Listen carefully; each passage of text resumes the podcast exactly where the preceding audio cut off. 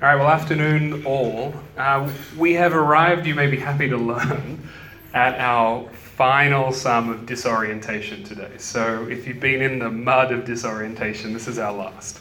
But I, I hope, uh, and for those of you who, who may have not heard all of them, disorientation are those psalms uh, that deal with periods of turmoil or hopelessness, confusion, despair. And I do hope that you, like me, have been encouraged to learn that this kind of language isn't unknown to God, right? It's not alien to God.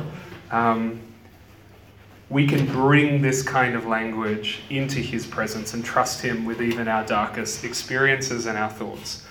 I think that these Psalms, at least for me, have reminded me to be honest with God and honest with one another, to speak frankly and openly, and to acknowledge that our lives do contain disorientation uh, and that God is our companion even on the darkest roads. So today's psalm is a psalm of disorientation at the beginning, uh, but it moves towards something much more like new orientation at the end. So you might think of it as a, a psalm that is about joy that breaks through despair. I think that this psalm is deeply instructive. As we read along with the psalmist, we see their old anxieties and struggles and watch as they encounter a new revelation a new way of seeing the world that they inhabit. So we're looking at Psalm 73, if you've got it in front of you on a phone or uh, in a paper book called the Bible. Um, I think in this psalm, maybe of all the psalms, I'm struck by just how familiar and human these psalms are. In a sermon that I gave years ago, I described um, this process of looking behind me and seeing, and I was kind of imagining these long, taut cords of steel that were tied to something like a heavy burden. And I couldn't cut the ties, but I remember thinking that that was the first time that I could see them, right? I could look back and know at least that they were there. And that, of course, is a vital step in moving forward, right? And I think that our psalm today is a beautiful demonstration of, of seeing the things in our life that have become disoriented, and then discovering a way forward. So, in many ways, this psalm is an act of faith. So, this is verse 1.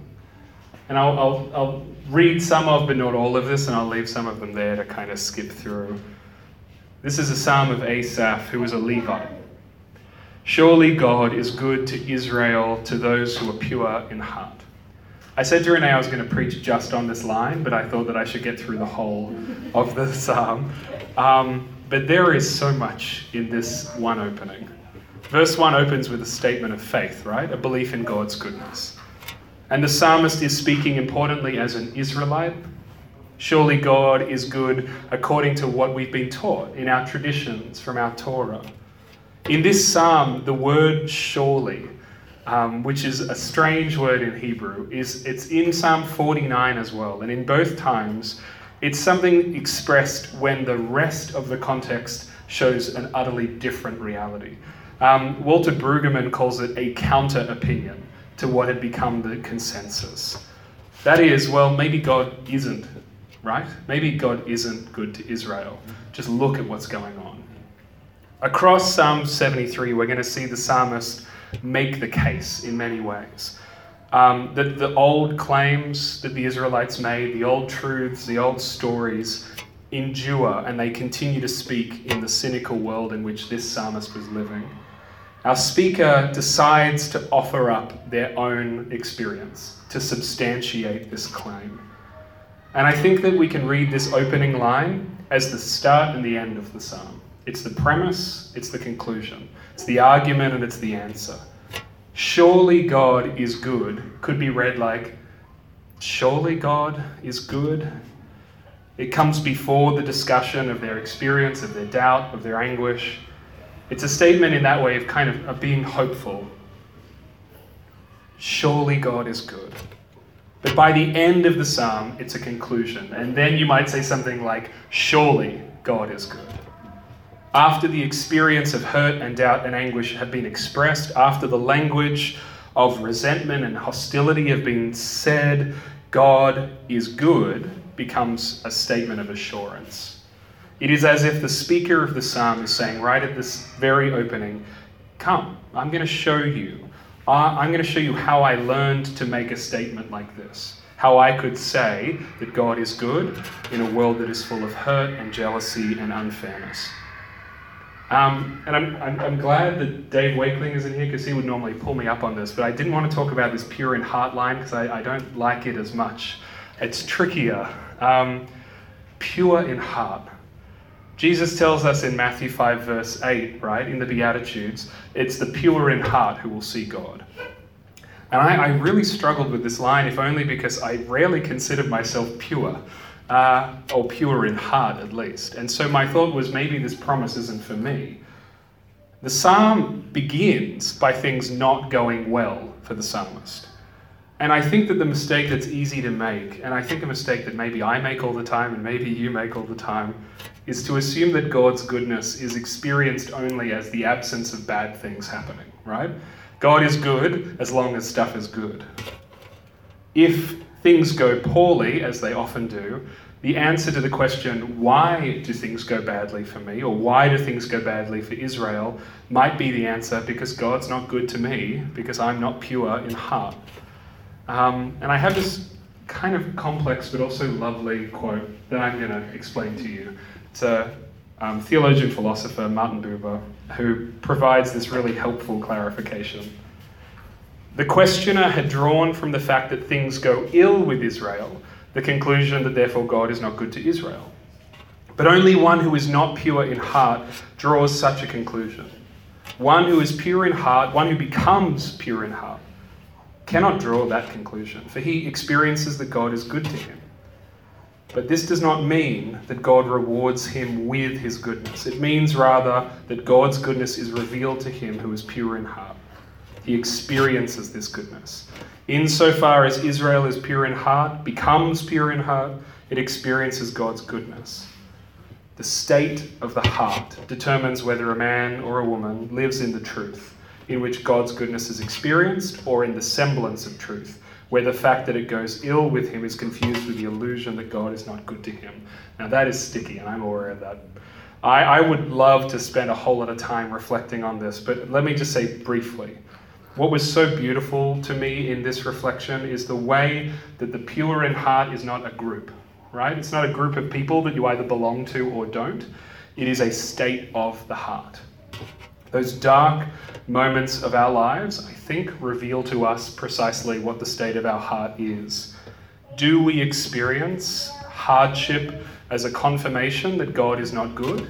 Or do we, like the Psalms that we've been reading the last few weeks, cry out to God in the midst of turmoil and distress? And Martin Buber, and I think, of course, Jesus, also is a bit generous here he offers a gracious space for the fact that maybe we're just becoming pure. As we become more like Jesus, we see more of God's goodness in our world and in our lives, right? We don't experience no, good, no, no trouble, right? This is not about having a trouble free life. Instead, what we have is the companionship of God no matter what is happening, His nearness even in times of disorientation. And I think that there is a promise implicit in this that as our hearts are surer of God's goodness, we're better companions to one another as well. We're less obsessed with the idea that God's obligation is to make our lives better, and we're more assured that our obligation is to promote and pursue His loving way for other people. All right, the next passage. So I'm not going to read. Oh, that's that's cut off weirdly. This is this is why I don't use Keynote, Max. Honestly, okay. For those at home, I've lost half of my passage, but that's okay. Um, I'll read this really quickly. But as for me, my feet have almost slipped. I had nearly lost my foothold, for I envied the arrogant when I saw the prosperity of the wicked. They have no struggles. Their bodies are healthy and strong. They're free from common human burdens. They're not plagued by human ills. Therefore, pride is their necklace. They clothe themselves with violence. From their callous hearts come iniquity. Their evil imaginations have no limits. They scoff and speak with malice. With arrogance, they threaten oppression. Their mouths lay claim to heaven. Their tongues take possession of the earth. Therefore, their people turn to them and drink up waters in abundance. They say, How would God know? Does the Most High know anything? This is what the wicked are like, always free of care. They go on amassing wealth. Surely in vain I have kept my heart pure and have washed my hands in innocence. All day long I have been afflicted, and every morning brings new punishments. So, verses 2 to 14 are this statement of a problem, right? Verse 2 opens with this thing, but as for me, right? Do you remember what verse 1 was? Surely God is good, but as for me, at the opening of verse 2, it shows that the speaker has some troubles with the claims of God, God's goodness. Their experience does not mesh with the tradition. These verses sound a lot like confession. It begins with the admission of their envy, it describes their sin of not trusting God, and it obsesses over the flourishing, right, the success and wealth of other people. I find this too close to the bone, uh, admittedly, um, because what the psalmist is really saying is look at those affluent, cynical, successful, I'm going to say people, given that this is recorded. Um, the psalm is dominated by them, right? They have no struggles, they have no burdens, they always seem to win. For the psalmist, their obsession leads them to wonder whether God is good at all, or maybe just God is irrelevant. What's the point when the powerful always seem to win? The psalmist, and I'm really sympathetic to this conclusion, is deeply uncomfortable with the fact that maybe greed does work for some people. Look at our own world. I think that people who live like this often do seem to flourish. And I can find myself obsessing over their downfall and maybe patently angry at God for not doing something about it. And also, we get a surely here in verse 13 a second time. So, on the first, we had this idea of surely God is good, surely there is hope. And here, the psalmist begins to suspect that any kind of purity of heart is useless. Surely in vain I have kept my heart pure. It's that doubt, right, that sticks in your gut. Maybe the alternative way actually does work. Indeed, it seems to work better than the way of Israel. But then we have verses 15 and 16. If I had spoken out like that, I would have betrayed your children. When I tried to understand all of this, it troubled me deeply. This is a moment of dawning realization. I think of that moment in the parable of the lost son. Do you guys know this? The, where Jesus is describing the younger brother who has run off with his father's inheritance. And there's this beautiful line in, in Jesus' story where he says he's coming to his senses. And he comes to his senses where? It's in the pigsty, surrounded by the swill, starving, surrounded by pigs. He comes to his senses.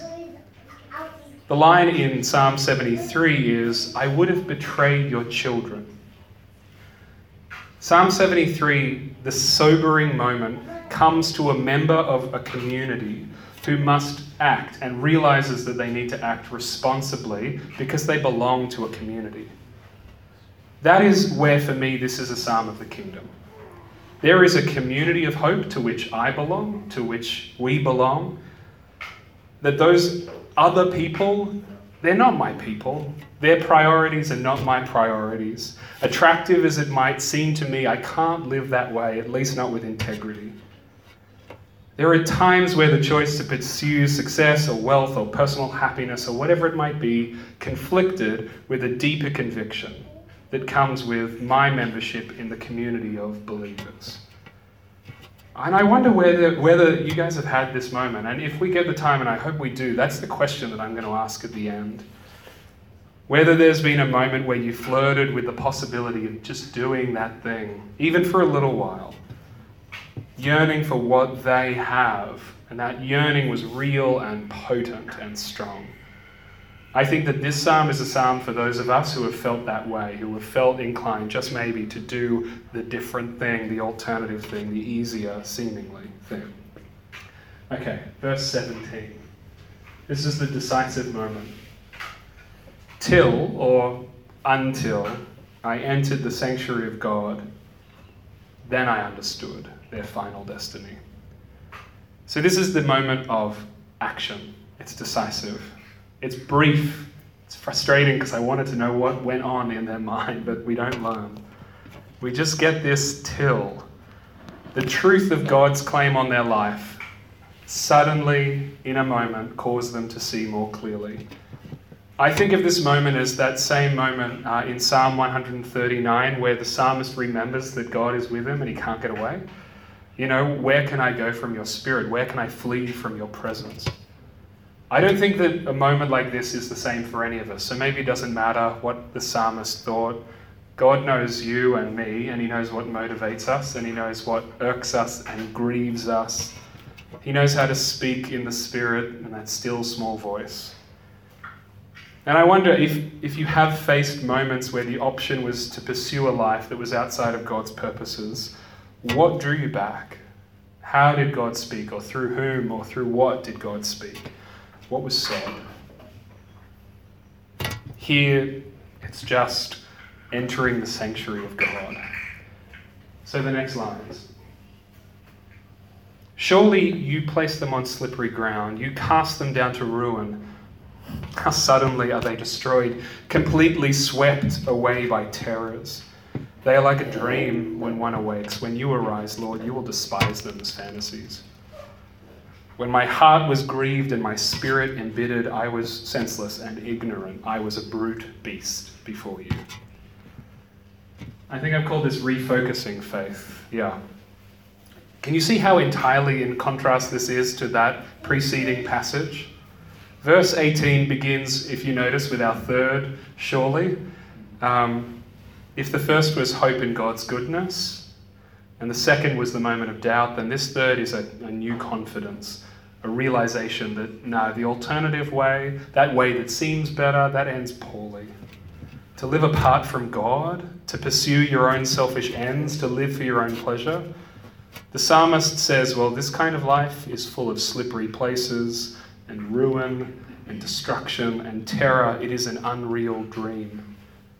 I mean, this is a profound statement of faith, right? There are other ways to live, yes, and they look often more appealing than my own. But I know that my life apart from God is no life at all.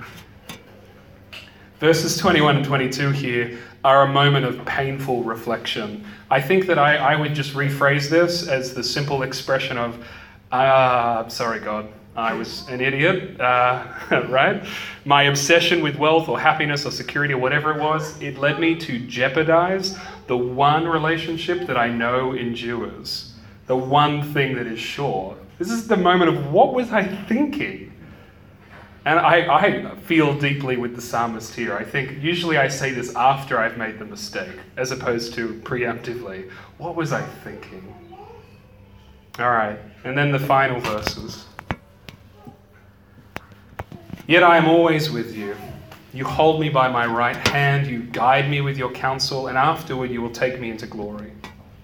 Whom have I in heaven but you? And earth has nothing I desire besides you. My flesh and my heart may fail, but God is the strength of my heart and my portion forever. Those who are far from you will perish. You destroy all who are unfaithful to you. But as for me, it is good to be near God. I have made the sovereign Lord my refuge.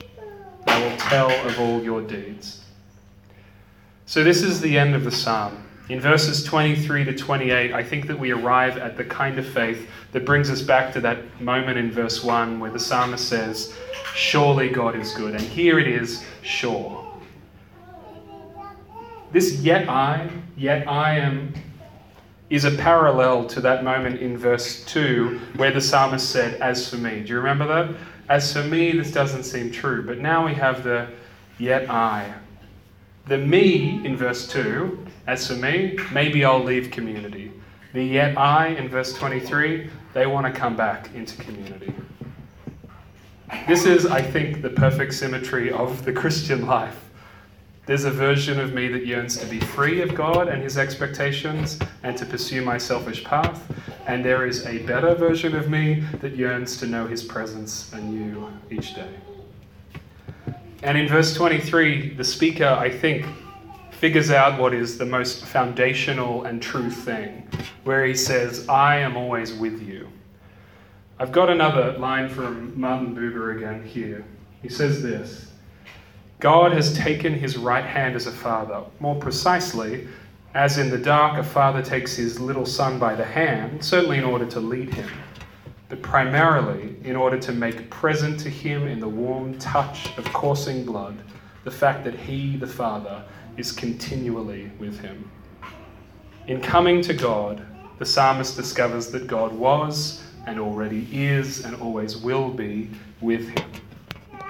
Despite feeling that God's absence was real, the truth that the psalmist learns is that despite his struggle, God was always his companion. I love this idea of God taking the psalmist by the hand, right? It's not merely to guide him, as we often think, but it's just to remind him that he is near.